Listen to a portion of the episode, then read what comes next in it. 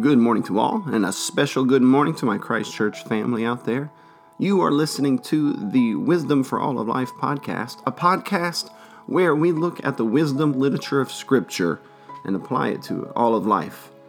I am Brandon Neely, and our text for today is Ecclesiastes chapter 7, verse 7. Extortion turns a wise person into a fool, and a bribe corrupts the heart. The end of the matter is better than its beginning, and patience is better than pride. Integrity. Being whole in your person, no divisions, no compromises, no hypocrisy. Not being torn into two directions, but consistently persevering in honesty. To be principled, moral, and upright. This is the way of wisdom, and this is the way of life. But we all know that many lose their integrity, especially once they get a taste of money or power or prestige.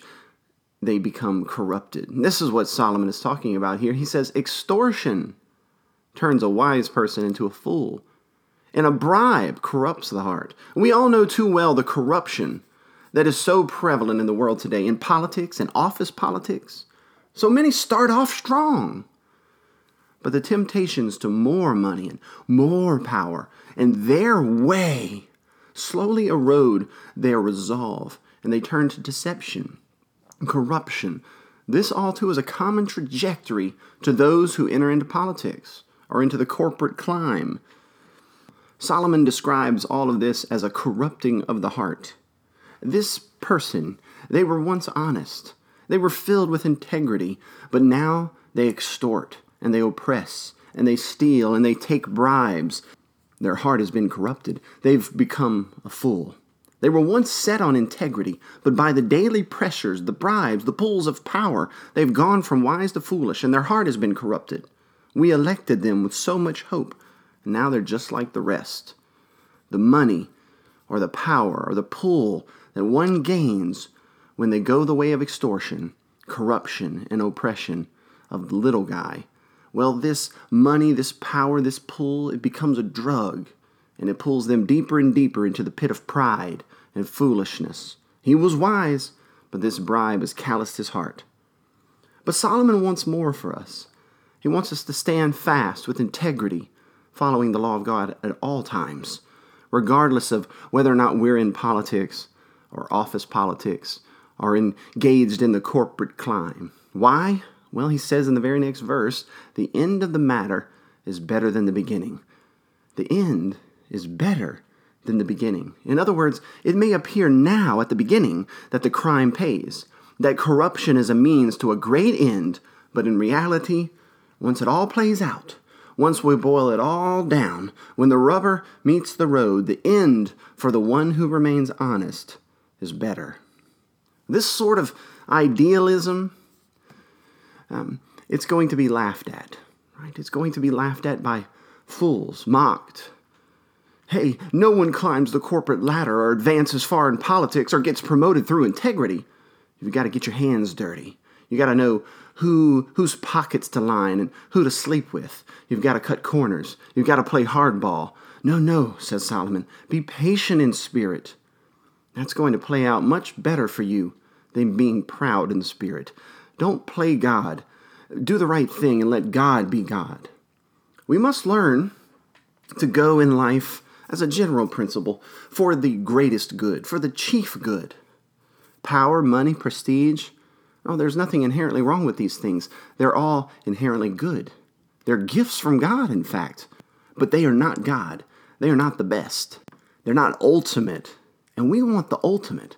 We don't want the short term gain. We want the long term victory over vanity. That's what this book is all about.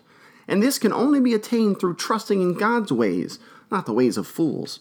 Even if they laugh at you and your idealism, even if they mock you, scorn you, and slander you, you're the Boy Scout. Good luck with that. Don't you know that the good die young? Well, we'll see about that in the end. Lose your life, Jesus says, and you'll find it. And that involves going through a period of time where it looks like you're the loser. but lose your life and you'll find it. Hold fast to it and you'll surely lose it. Or seek first the kingdom of God and its righteousness, and all these things will be added unto you.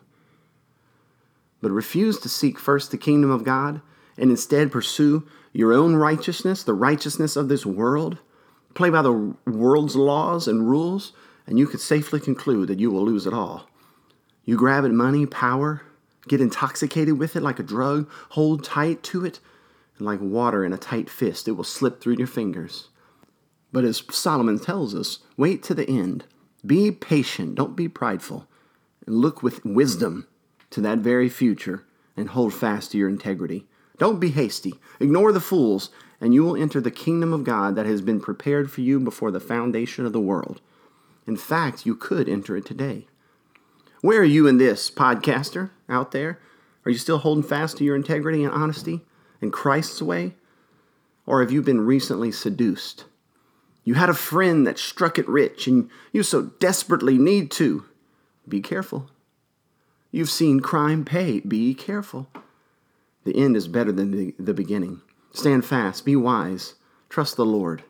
Swim upstream with Him. This has been another episode of the Wisdom for All of Life podcast. Would you consider subscribing or rating us on iTunes? Or maybe giving me a share on social media. Help spread the word of the wisdom literature of all of Scripture. All right, until next time, if the Lord has called you, just remember this He'll equip you, He'll protect you, and He'll bless you along the way. Have a great day.